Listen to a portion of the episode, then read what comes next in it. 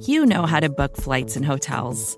All you're missing is a tool to help you plan that unbelievable travel experience. That's why you need Viator. Book guided tours, excursions, and more in one place. There are over 300,000 travel experiences to choose from, so you can find something for everyone. And Viator offers free cancellation and 24 7 customer support for worry free travel. Download the Viator app now and use code Viator10 for 10% off your first booking in the app. Find travel experiences for you. Do more with Viator. Chapter 18 Giraud Acts.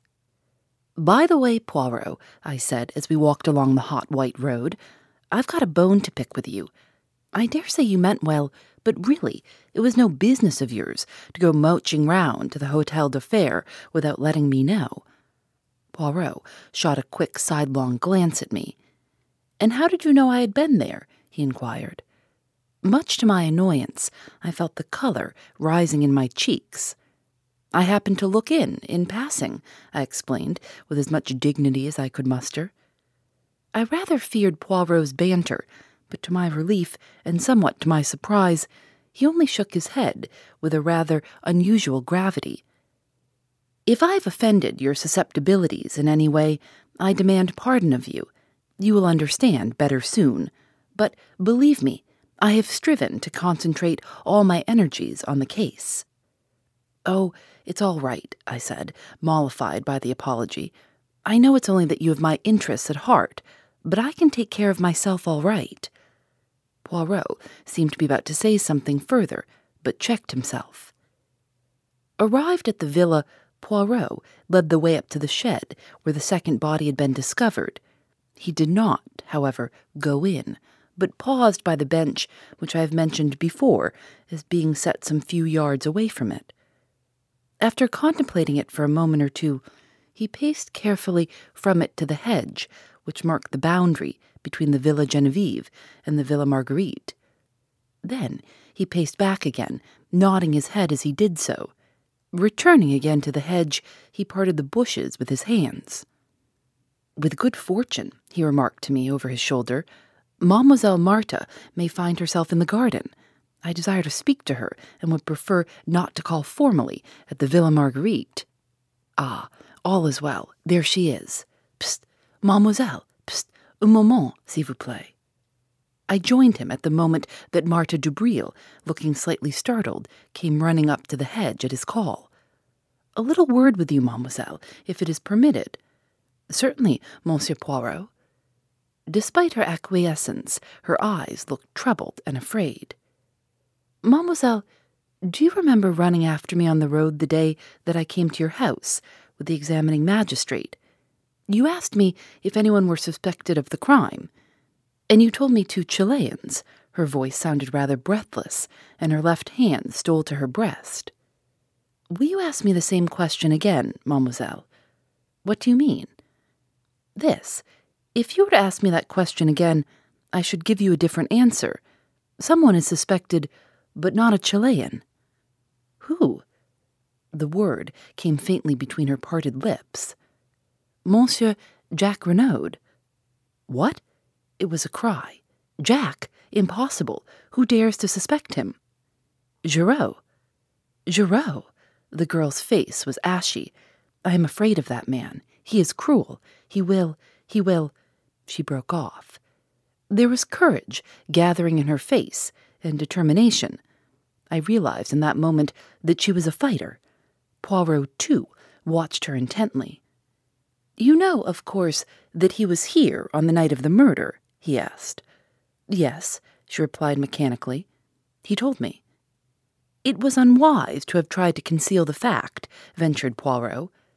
Yes, yes, she replied impatiently, but we cannot waste time on regrets. We must find something to save him. He is innocent, of course, but that will not help him with a man like Giraud, who has his reputation to think of. He must arrest someone, and that someone will be Jack. The facts will tell against him, said Poirot. You realize that. She faced him squarely and used the words I had heard her say in her mother's drawing room. I'm not a child, monsieur. I can be brave and look facts in the face. He is innocent, and we must save him. She spoke with a kind of desperate energy, then was silent, frowning as she thought. Mademoiselle, said Poirot, observing her keenly, is there not something that you are keeping back that you could tell us? She nodded, perplexedly. Yes, there is something, but I hardly know whether you will believe it. It seems so absurd. At any rate, tell us, mademoiselle. It is this. Monsieur Giraud sent for me as an afterthought to see if I could identify the man in there. She signed with her head towards the shed. I could not. At least, I could not at the moment. But since, I have been thinking. Well, it seems so queer, and yet I am almost sure. I will tell you. On the morning of the day Monsieur Renauld was murdered, I was walking in the garden here when I heard a sound of men's voices quarreling. I pushed aside the bushes and looked through. One of the men was Monsieur Renauld, and the other was a tramp, a dreadful looking creature in filthy rags. He was alternately whining and threatening. I gathered he was asking for money, but at that moment Mamma called me from the house, and I had to go. That is all. Only I am almost sure that the tramp and the dead man in the shed are one and the same. Poirot uttered an exclamation. But why did you not say so at the time, mademoiselle?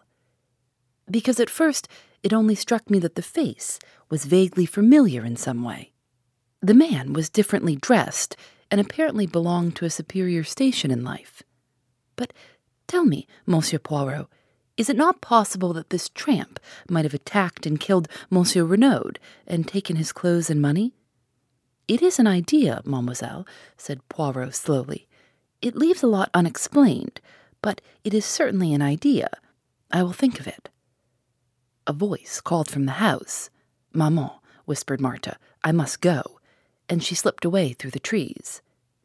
Come, said Poirot, and taking my arm, turned in the direction of the villa. What do you really think? I asked in some curiosity. Was that story true, or did the girl make it up in order to divert suspicion from her lover? It is a curious tale, said Poirot, but I believe it to be the absolute truth. Unwittingly, Mademoiselle Marthe told us the truth on another point, and incidentally gave Jack Renauld the lie. Did you notice his hesitation when I asked him if he saw Marthe Daubreuil on the night of the crime? He paused, and then said yes. I suspected that he was lying, it was necessary for me to see Mademoiselle Marthe before he could put her on her guard. Three little words gave me the information I wanted. When I asked her if she knew that Jack Renauld was here that night, she answered, He told me. Now, Hastings, what was Jack Renauld doing here on that eventful evening, and, if he did not see Mademoiselle Marthe, whom did he see? Surely, Poirot, I cried aghast, you cannot believe that a boy like that would murder his own father. Mon ami, said Poirot, you continue to be of a sentimentality unbelievable. I have seen mothers who murdered their little children for the sake of the insurance money. After that, one can believe anything. And the motive? Money, of course. Remember that Jack Renauld thought that he would come into half his father's fortune at the latter's death. But the tramp, where does he come in? Poirot shrugged his shoulders. Giraud would say that he was an accomplice who helped young Renauld to commit the crime and who was conveniently put out of the way afterwards. But the hair round the dagger, the woman's hair. Ah, said Poirot, smiling broadly, that is the cream of Giraud's little jest. According to him, it is not a woman's hair at all, Remember that the youths of today wear their hair brushed straight back from the forehead, with pomade or hair wash to make it lie flat. Consequently, some of the hairs are of considerable length. And you believe that too? No, said Poirot with a curious smile, for I know it to be the hair of a woman, and more, which woman? Madame Daubreuil, I announced positively. Perhaps, said Poirot, regarding me quizzically but I refused to allow myself to get annoyed. What are we going to do now? I asked as we entered the hall of the Villa Genevieve. I wish to make a search among the effects of Monsieur Jacques Renauld. That is why I had to get him out of the way for a few hours. But will not Giraud have searched already? I asked doubtfully. Of course. He builds a case as a beaver builds a dam, with a fatiguing industry. But he will not have looked for the things that I am seeking. In all probability, he would not have seen their importance if they stared him in the face. Let us begin. Neatly and methodically, Poirot opened each drawer in turn, examined the contents, and returned them exactly to their places. It was a singularly dull and uninteresting proceeding. Poirot waded on through collars, pajamas, and socks. A purring noise outside drew me to the window.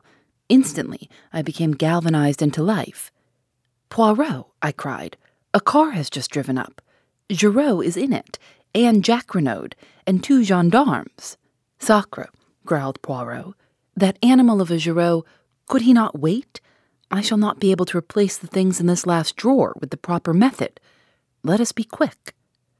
Unceremoniously, he tumbled out the things on the floor, mostly ties and handkerchiefs. Suddenly, with a cry of triumph, Poirot pounced on something a small, square cardboard, evidently a photograph. Thrusting it into his pocket, he returned the things pell mell to the drawer and, seizing me by the arm, dragged me out of the room and down the stairs. In the hall stood Giraud, contemplating his prisoner. Good afternoon, Monsieur Giraud, said Poirot. What have we here? Giraud nodded his head towards Jack. He was trying to make a getaway, but I was too sharp for him. He is under arrest for the murder of his father, Monsieur Paul Renauld. Poirot wheeled to confront the boy who leaned limply against the door, his face ashy pale. What do you say to that? Jack Renauld stared at him stonily. Nothing, he said.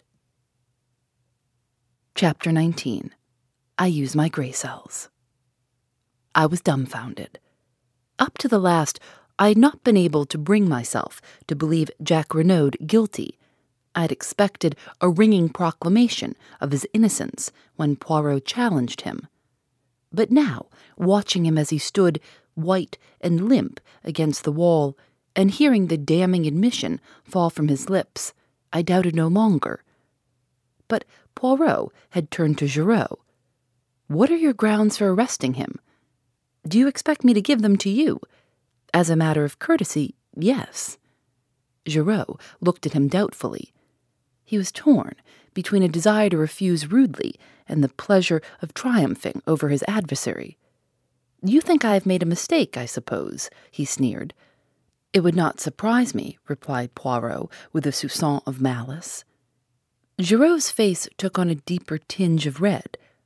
Ah bien, come in here. You shall judge for yourself. He flung open the door of the salon, and we passed in, leaving Jack Renauld in the care of the two other men. Now, Monsieur Poirot, said Giraud, laying his hat on the table and speaking with the utmost sarcasm, I will treat you to a little lecture on detective work. I will show you how we moderns work. Bien, said Poirot, composing himself to listen. I will show you how admirably the old guard can listen. And he leaned back and closed his eyes, opening them for a moment to remark, Do not fear that I shall sleep. I will attend most carefully. Of course, began Giraud, I soon saw through all that Chilean tomfoolery. Two men were in it, but they were not mysterious foreigners. All that was a blind. Very creditable so far, my dear Giraud, murmured Poirot, especially after that clever trick of theirs with the match and cigarette end. Giraud glared, but continued. A man must have been connected with the case in order to dig the grave. There is no man who actually benefits by the crime, but there was a man who thought he would benefit. I heard of Jack Renauld's quarrel with his father and of the threats that he had used. The motive was established. Now, as to means. Jack Renauld was in Merlinville that night. He concealed the fact, which turned suspicion into certainty. Then we found a second victim, stabbed with the same dagger. We know when that dagger was stolen. Captain Hastings here can fix the time. Jack Renauld, arriving from Cherbourg, was the only person who could have taken it. I have accounted for all the other members of the household. Poirot interrupted. You are wrong. There is one other person who could have taken the dagger. You refer to Monsieur Stonor. He arrived at the front door in an automobile which had brought him straight from Calais. Ah, believe me, I have looked into everything. Monsieur Jacques Renauld arrived by train. An hour elapsed between his arrival and the moment he presented himself at the house. Without doubt, he saw Captain Hastings and his companion leave the shed, slipped in himself, and took the dagger, stabbed his accomplice in the shed, who was already dead. Giraud shrugged his shoulders. Possibly he did not observe that. He may have judged him to be sleeping. Without doubt, they had a rendezvous. In any case, he knew this apparent second murder would greatly complicate the case. It did. But it could not deceive Monsieur Giraud, murmured Poirot. You mock yourself at me, but I will give you one last irrefutable proof. Madame Renauld's story was false, a fabrication from beginning to end. We believe Madame Renauld to have loved her husband, yet she lied to shield his murderer. For whom will a woman lie? Sometimes for herself, usually for the man she loves, always for her children. That is the last, the irrefutable proof. You cannot get round it. Giraud paused, flushed and triumphant. Poirot regarded him steadily. That is my case, said Giraud. What have you to say to it? Only that there is one thing you have failed to take into account. What is that? Jack Renauld was presumably acquainted with the planning out of the golf course. He knew that the body would be discovered almost at once when they started to dig the bunker. Giraud laughed out loud. But it is idiotic what you say there. He wanted the body to be found. Until it was found, he could not presume death, and would have been unable to enter into his inheritance. I saw a quick flash of green in Poirot's eyes as he rose to his feet.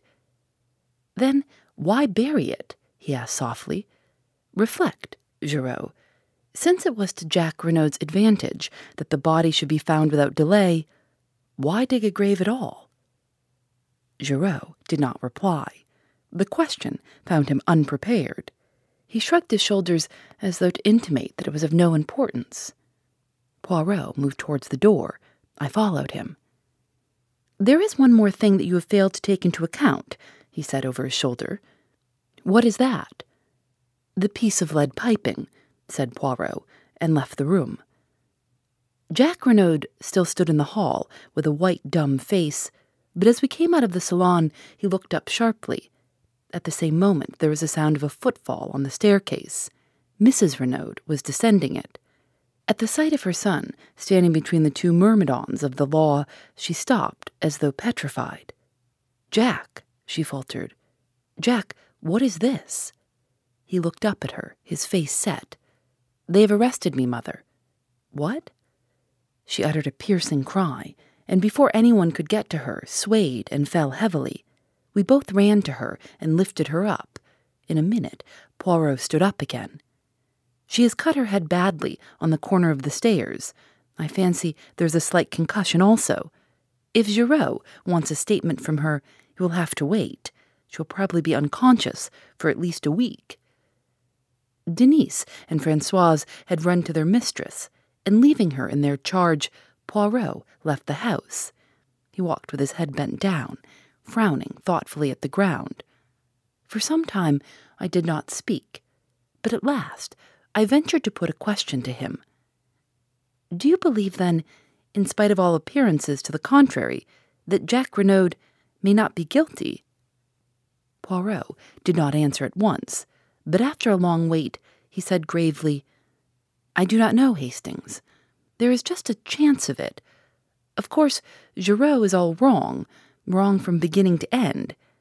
If Jack Renauld is guilty, it is in spite of Giraud's arguments, not because of them, and the gravest indictment against him is known only to me. What is that? I asked, impressed. If you would use your gray cells and see the whole case clearly as I do, you too would perceive it, my friend. This was what I called one of Poirot's irritating answers. He went on, without waiting for me to speak. Let us walk this way to the sea. We will sit on that little mound there, overlooking the beach, and review the case. You shall know all that I know, but I would prefer that you should come at the truth by your own efforts, not by my leading you by the hand. We established ourselves on the grassy knoll, as Poirot had suggested, looking out to sea. From farther along the sand, the cries of the bathers reached us faintly.